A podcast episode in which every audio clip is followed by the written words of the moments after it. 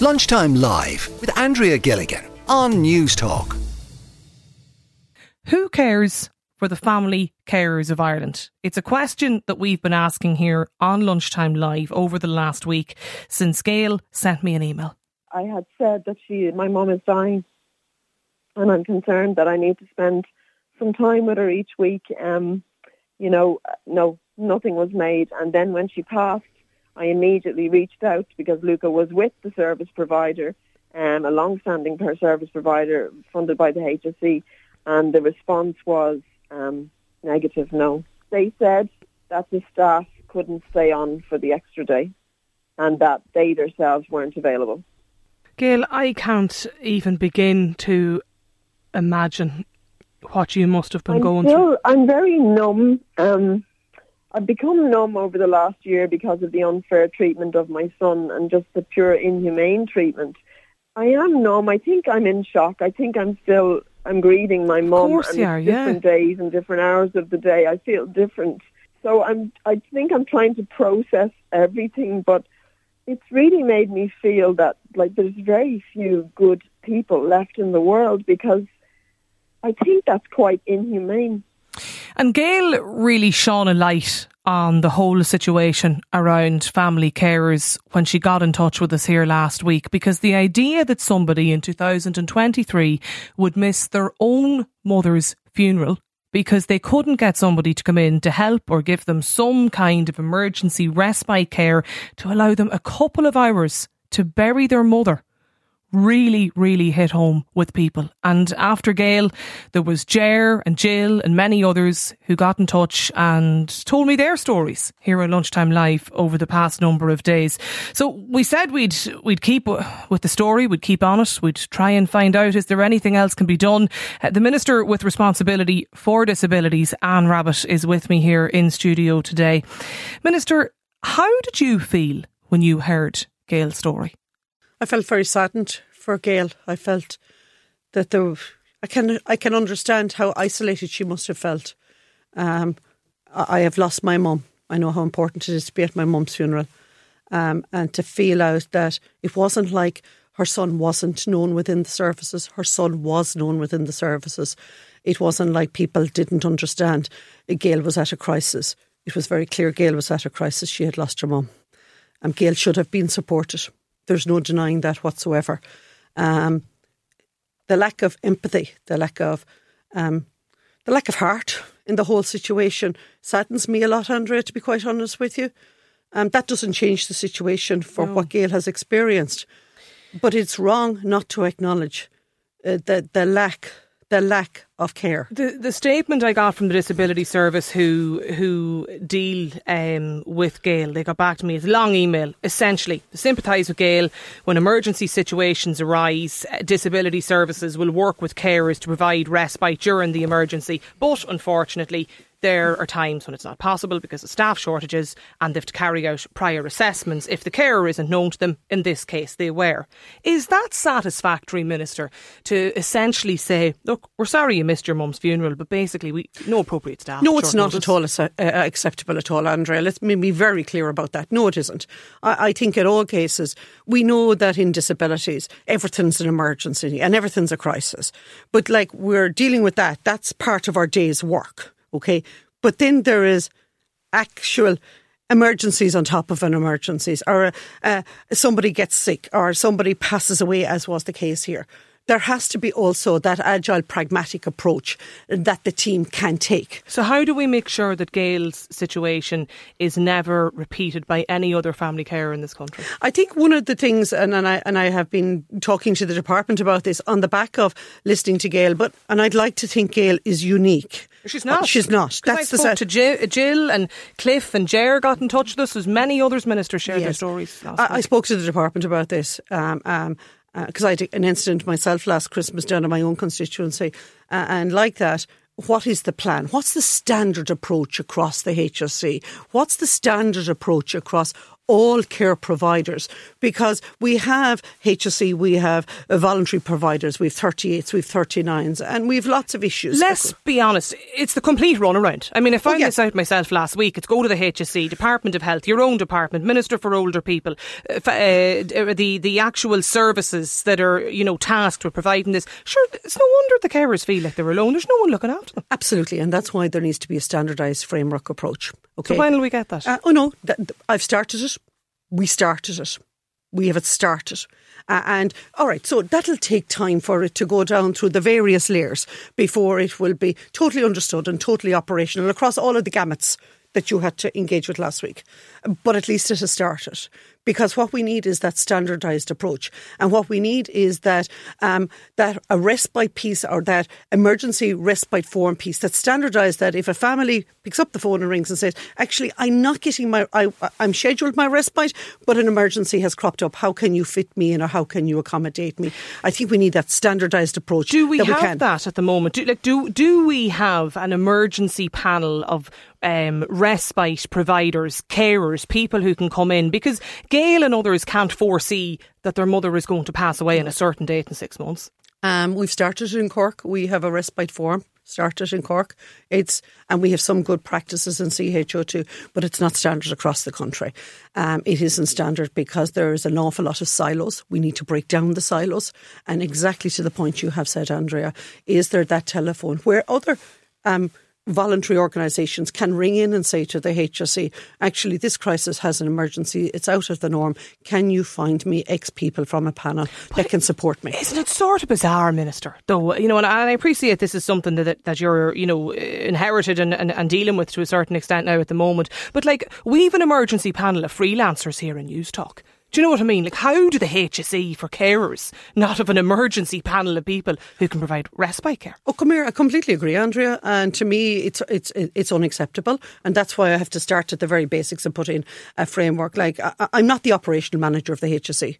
Some days I feel like I am the operational manager of the HSE because I'm trying to put in place systems or suggestion systems that I shouldn't have to suggest. Now, to be very, very fair, I'm working with Bernard Gloster. He has been a breath of fresh air for me as a minister, a breath of fresh air in the sense that I'm going, Bernard, we need to have alternative respite. I totally agree with you, Minister. He, having his experience, having worked in disabilities, understands what I'm saying. And what I'm saying to you there in relation to alternative, what I'm saying is if we have a building any of our care providers, if they're working for providing respite four out of seven nights, why aren't they providing it seven out of seven? Let us sweat our assets. Is there any of our services standing idle on a Saturday? We should be providing respite then uh, to add capacity. I've put in 30,000 bed nights in the last three years, but nobody wants to hear about no, that. because and I still have people telling me this week in emails, Minister, that they don't even get respite care. Yeah. Like we still have carers that get nothing. Yeah, so this is the point, Andrea. So let's just go back to very, very basics. We have carers getting nothing. We have family members whose young people need, or they need a break. Their young people possibly need a break from their environment, okay? So this week at our thinking, I raised the issue with Minister Foley is you've 133 um, special schools. Can I actually use them in the evening for tea time respite? Can I use those schools on a Saturday um, to provide respite, to add capacity to families who don't get that piece in the evening after four o'clock when the child arrives home or never gets the opportunity to go out for that meal in the evening or do something different with their kids? That was one of the suggestions. The other piece is we do have houses um, that we provide respite in, but they're not going full tilt. They need to go full tilt. I need to ensure that they can go and work from four over seven to seven over seven. When will this happen, though, th- That's a priority in this year's budget. The alternative respite, So it's Andrea. dependent on getting funding in the budget next month. No, no, I've started it, Andrea. We've started it here with Olive Hanley and CHO9. In the last two years, Olive has put in after school respite for me. We're supporting 150 young people and their families. I would like to prioritise in the coming budget that we also adopt the same piece for, for carers we for carers aged over 65 that we would actually ensure that we can support their loved one in accessing respite that they never get, in giving them that opportunity to have that tea time respite that I talk about, as opposed to getting on the bus and going home at half three. Maybe they mightn't have to go home till seven or eight, and give them the opportunity to go into the community, the same as everybody else. Because what I'm hearing from the person with the disability is they're sent home their, their parents are too old to bring them to that match or bring them to the cinema. Um, so there's a lot of gaps here, Andrea, and I'm totally acknowledging it. There's a lot of gaps. But when it comes to the critical piece of where somebody's mum or partner or loved one passes away and they want to attend the funeral and they can't, we need to have a proper plan of, I call it, no different to Newstalk, the panel of support. I want people listening to this today, Minister, to come away from, you know, hearing you chat to us. And I do appreciate you, you, you know, you, you, you, you heard Gayle's story and others this week, and I do appreciate you coming in, you know. So I, I want people listening to this today to come away from the interview with, right, this is going to change. I've heard the Minister, she's promised this now in Lunchtime Live. What's going to change for the carers of this country from the next budget? Like, what will change for them? Um, the first thing that will change is that alternative respite piece. I'm committing to that some time ago, Andrea, you had me on a show similarly, and you talked to me about PARs, and I said to you, I'm going to double it in the mm. next budget, and I did. This is a priority, Andrea. Sweat the assets, use what we have, and bring relief immediately. And this enhanced panel of people that's going to be there, you know, on standby. Uh, oh yeah, but we that that's all. Oh, that that's the work. That's the sweat and tears. That's me bringing everybody around the table and everybody agreeing that we can do that, and that's standardisation. But actually, by me adding capacity by sweating the current assets, to me, will be a, a valve release so that we actually have capacity to support Gayle or any Gayle while the framework has been set up. It doesn't all happen overnight, but where I have the assets, it can happen overnight. What about the payment and, and family supports to carers? Because that's a big issue, Minister. It's a huge issue, to be quite honest with you. Um, the means testing is another big issue to families um, the incapacitated um, tax credit that's there, the word incapacitated to me sometimes um, you, it's always like you have to tell the story. You have to be the worst that your your child is the worst that it can be, yeah, or yeah. or your loved one has to be the worst. You have to contact shows like like ours. Yeah. You have to contact. You have to bear your soul to the nation. Yeah. and, and I don't. I, I, don't like that, and I, I'm very open in saying is that uh, and I say it in the department. I'm delighted Andrea Gilligan has sorted this problem out, or I'm delighted X has sorted the other problem out. It shouldn't have to be that way. The system should function. The system should function for carers. And most importantly, the system should function for the individuals that have the disability. They have equitable access to live a life of their choice as best that they can within their communities. That's all that their carer wants. And that's what we as a state should provide. So we should not have assets that are standing not providing access to when we know that we have carers that need support. When you say you want to sweat the assets, does it just mean that they're, what's there isn't working to its full capacity? Yeah, full tilt. That's a word I use myself all the time in the department. I don't believe certain parts of our assets are going full tilt that idea of the respite house. But, but those services will tell you that's down to staff and, and, and they can't get recruitment and it's pay and it's all these issues. Well, I'll give you an example, Andrea. My daughter applied, she's an OT. She's in second year of college. She applied to be a care assistant. She has her manual handling done. She has worked for two years in a nursing home. She's second year OT and she applied to be a care assistant within a disability organisation. She got the response back she wasn't qualified enough. I'll be honest with you, I think we've really good people out there who mm. can support us in the delivery of that care assistant piece. I, I, think, to be quite honest with you, the HR departments in all of our, and I include the HSE and right across it, um, we need to be working with people in colleges that actually want to be part of change, that want to come in our front doors. They mightn't be able to do a 40 hour week, but you know what? every hour will count. Every every eight every shift counts to ensure that services can be delivered. Um, I'd Mary Seery Kearney in the show with me as well about this last week. She's suggesting should the treatment purchase fund be used? Do we need it? To try yeah, it does. Oh, we need we certainly need a parallel process because the system that we have currently at the moment is not working. Will that happen? Um, um, I, I would be kite flying if I said it would. Um, so let's say I'm still in negotiations. Okay. All right. Look, we'll leave it there for, for the moment. Um, that's Minister with Responsibility for Disabilities, Anne Rabbitte. And thank you for, for joining us here on Lunchtime Live. There's still more people getting in touch about this. The email is lunchtimelive at newstalk.com. This listener sent me in one there. I have three kids with autism. One is profound and has many behavioural problems. The summer months are a nightmare as we've literally no respite, we've no school, we've nothing. It's all acknowledged that our family requires respite, but there's just no availability in Galway. Furthermore, a social worker told me that there's literally no residential care on offer. They did away with the old school system, which I fully support, but no assisted living alternatives are available. I'm really worried about the future when the time comes that we are simply not able to look after our son ourselves. These people cannot advocate for themselves. Their families are too heavily burdened to do it for them. The state is really letting these people down. Their lives and their lives of their families need to be valued and supported, and it's just not happening at all. It's honestly a disgrace, says this listener. Lunchtime Live with Andrea Gilligan. Weekdays at midday on Newstalk. We were talking to the Minister for Disabilities, Anne Rabbitte, there about um, how we can try and improve the situation for the country's family carers. And Gayle is with us on the line because, Gayle, you uh, kicked off this whole conversation last week when you got in touch to share your your story. Um, do you take some comfort now, you know, that things will improve when you, you hear the Minister there today? Hi, Andrea. No, I'm sorry. I take no comfort because I've heard it all before. And while the lady spoke so eloquently, um, that doesn't give. There's nothing I could take away from that. Apologies, that's my son in the background, um, which oh, always okay. shouts nonstop. Um, but I take there's nothing from that I could take and say that um, oh God, good. I know this is going to happen now.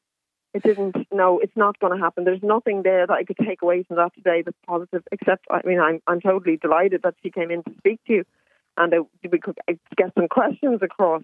But there is nothing there. I mean, there was a couple of points and diversions around um, inclusion. Like I, I just highlight my life has. You can hear my son in the background. My life consists of even when my son was in a school, and God help the people whose kids are going to finish school one day because there's very little. He was home at three in the day, and I could be locked in 18 hours a day. That was when he was still in school, which was pre-COVID. So that's what you have to look forward to. Mm. You know, there, she mentioned CHO9. Well, I was living in CHO9 up to a year and a half ago, and rents were so high I had to move to Lucan, um, you know, for, for a place to live. And the reality of it was that I was told in CHO7 that it doesn't operate. These are different areas, like Gayle, aren't they? Just uh, yeah, that's how they're referred to. Them CHs. So she made relevance today to CHO9. And I will say to you, CHO9 operates very, very well. That's the reality of it, as I've come to find out now. Operates very well. So that's he's taken the best one I know that operates like that. But the rest of the country and Kildare people have told me because we're under a Kildare group now, despite living in Dublin, um, will say there's very little and there's nothing. And I was told by the HSE, I'm not even given a disability manager to speak to. I was told by CHO7 that they don't operate like the rest of the country in that part. Well, it does seem to be a postcode lottery. She she acknowledged that, and it's not. It's not. Yeah, it doesn't make it right. That's an absolute the, disgrace. The panel. We, Sorry, Gil. No, I, I was just going to ask you about the, the panel of support that the minister has has committed to. Like she said, talked about this respite forum, um, yeah. already been up and, and, running in Cork, and, and they're yeah. you know planning or they're a currently trying to get that yeah rolled out underway because th- that's what would have helped you in your situation yeah. two two weeks ago. I mean, is that Andrea, that should have been? You know, that's a pilot scheme. That's all talk down the line. Like, do you know what I mean? We're all existing now, us carers. Like the ones who are on their own entirely, maybe don't have a husband, or you know, they're they're parenting alone, or for whatever reason, you know, they could be widowed, anything.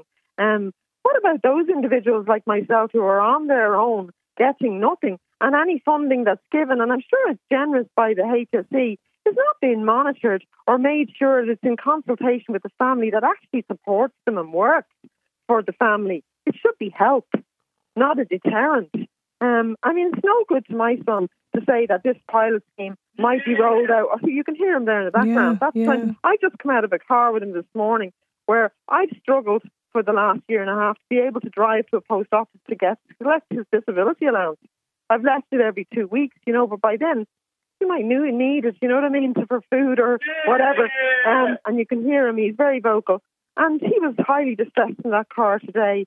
And as I say, I get out, I run in. It's a five minute thing, and my heart's in my mouth. Now, when I got back into that car today, he was like this now, roaring at me at the wheel. I thought I was going to take a stroke. Like, that's the reality of how they've left us. I was on your radio station a week ago. Yeah. Nothing has changed. Nobody came to me and offered me some help and gave me something. Nobody said, okay, we'll take Luca out for the day. Do you need to go and do something? I might have wanted to go to my mum's grave. I might have wanted to go and see my dad. Nobody has done the thing. And nothing will change. That's how it's going to be. I don't take any solace out of what she said today. No, I really don't, Andrea. I'm sorry. Yeah, no. Look, I, I believe it when I believe it when I see it. I know, and look, you've you've you you are the lived experience, the Gayle, lived experience, of this, and, and, that's who you need to speak to. The people who are yeah. like me, who are the living. Go walk a day in their life. Go put a camera on them in their house for a week. See what they're living with. You know, the people with children in school, they're fearing. They're talking about the summers. I remember it well. What it's like. Wait till that's gone and they've nothing and they've no school. By God, then you will see what it, the despair is like. They talked about social inclusion for the evening tour. The lady spoke very well, Minister Repeat, and she spoke about inclusion in the afternoon. This was my whole problem with the HSE, even in CHO9. I said, I need to go out in an evening. What about my own personal life? What about social inclusion for me? What about me being able to follow through on a course or meet people and have a chat? I'm completely socially isolated. You know, I can't have anybody in the house with him and I can't go out, save every 14 days.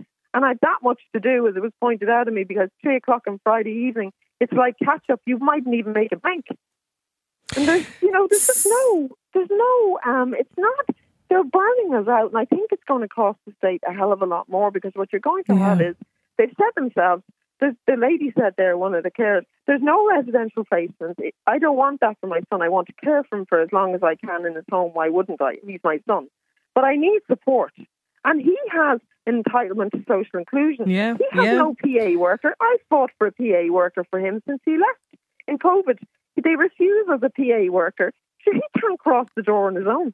He couldn't manage well, money, anything. He needs someone with him all the time to go out in the community. I know, and I know they're been locked in here he's been locked in here um, for the last since last February. Before that, he three mornings.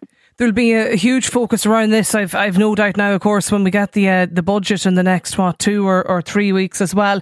Listen, Gayle, I, I do just want to um, thank you though for you know for getting in touch with us last week and sharing your story because I know it wasn't an easy thing for you to do, but I mean, not that there's any comfort in knowing, and you already know that you're you're not you're not alone. I mean, there were many many others listened to you and heard you speak on the show and, and got in touch. And look, if, if there there is any change or anything does change, we'll certainly keep on it here on lunchtime live. Can I just ask you how you're you're doing, Gayle, yourself though, aside from all of that? And not not so good. I will tell you, you meet the kindness of strangers. I had one dilemma. I'll give you. I'd no way to NCT my car and the wonderful people in Bill in Clonee Motors volunteered his lunchtime yesterday and took my car for an NCT.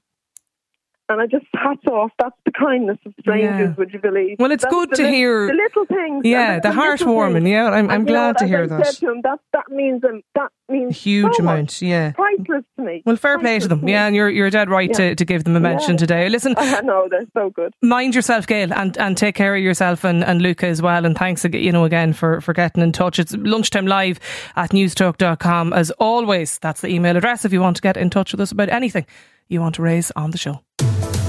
Lunchtime Live with Andrea Gilligan. Weekdays at midday on Newstalk.